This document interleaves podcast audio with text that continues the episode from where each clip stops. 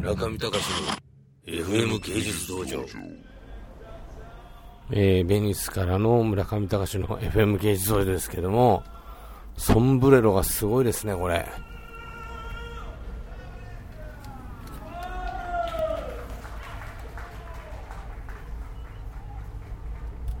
終わっちゃいました。終わっちゃいました。えー、私の目の前は運河でもってですね、でもってあの、ゴンドラが走ってるんですけど、開会危機チームは、今あの、フランスのピノさんの持ってるミュージアム、2つのミュージアム、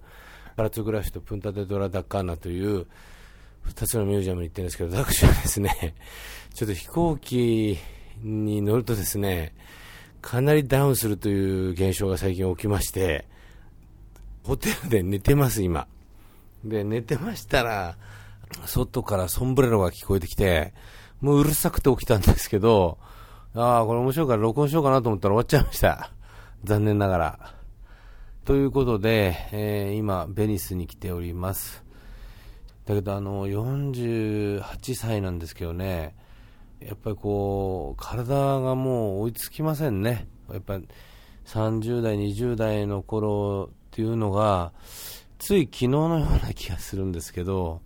いつの間にかもう50歳に手が届くところまで来ちゃって、まあ、よく考えてみれば自分の親父おふくろが50になった時っていうのは自分が中学生ぐらいだったかしら、高校生ぐらいだったかな、もうなんか、あもうそろそろ死ぬんだなぁなんて思ってたりしてしてましたけど、何のことはないうちの両親はまだ生きており、私もその50歳に手が届くようになってしまいました。あと、えー、ベニスと。まあそういうね、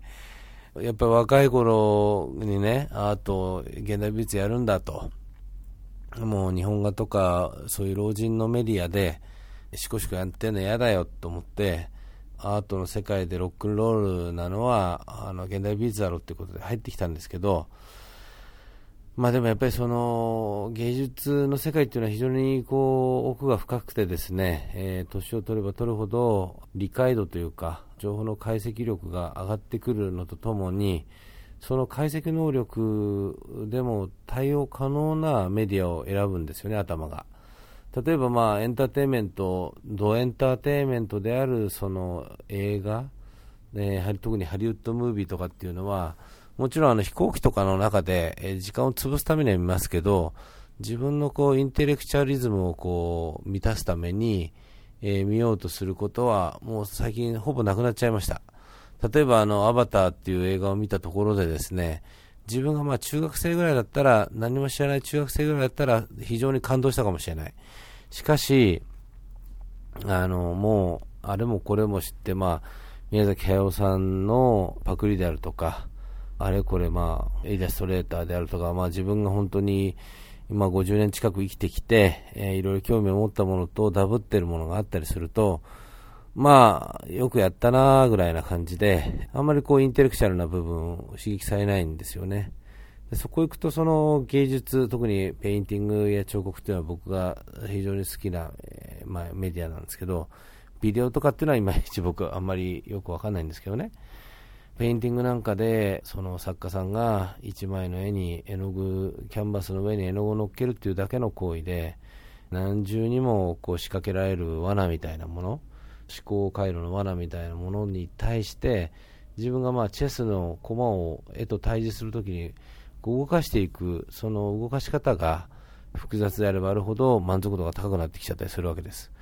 特にそこにまあ自分が購入するとかそういうこうゲーム的な文脈では非常に単純な自分の欲望の部分とそういうインテレクチャルなものが絡まってくるとこれ非常にこう何とも言えない、まあ、自分そのものを問いただすような、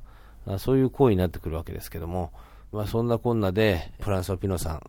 今75、6だと思いますが、まあ、50歳ぐらいからコレクションを始めて、二十数年間コレクションやって、その成果をご自身で、えー、ミュージアムを作って、大量のコレクションを、まあ、うまく整理して見せようとしていると。まあ、それに、まあ、僕の作品も、入りましたということで、その作品が前にもその、フランスやまあヨーロッパの人たちの考える絵画の構造と違うので、えー、一つ解説してくださいと、まあ、そういうことでまあ呼ばれて、今日解説に来てるわけですけどね。中見隆の FM 芸術道場。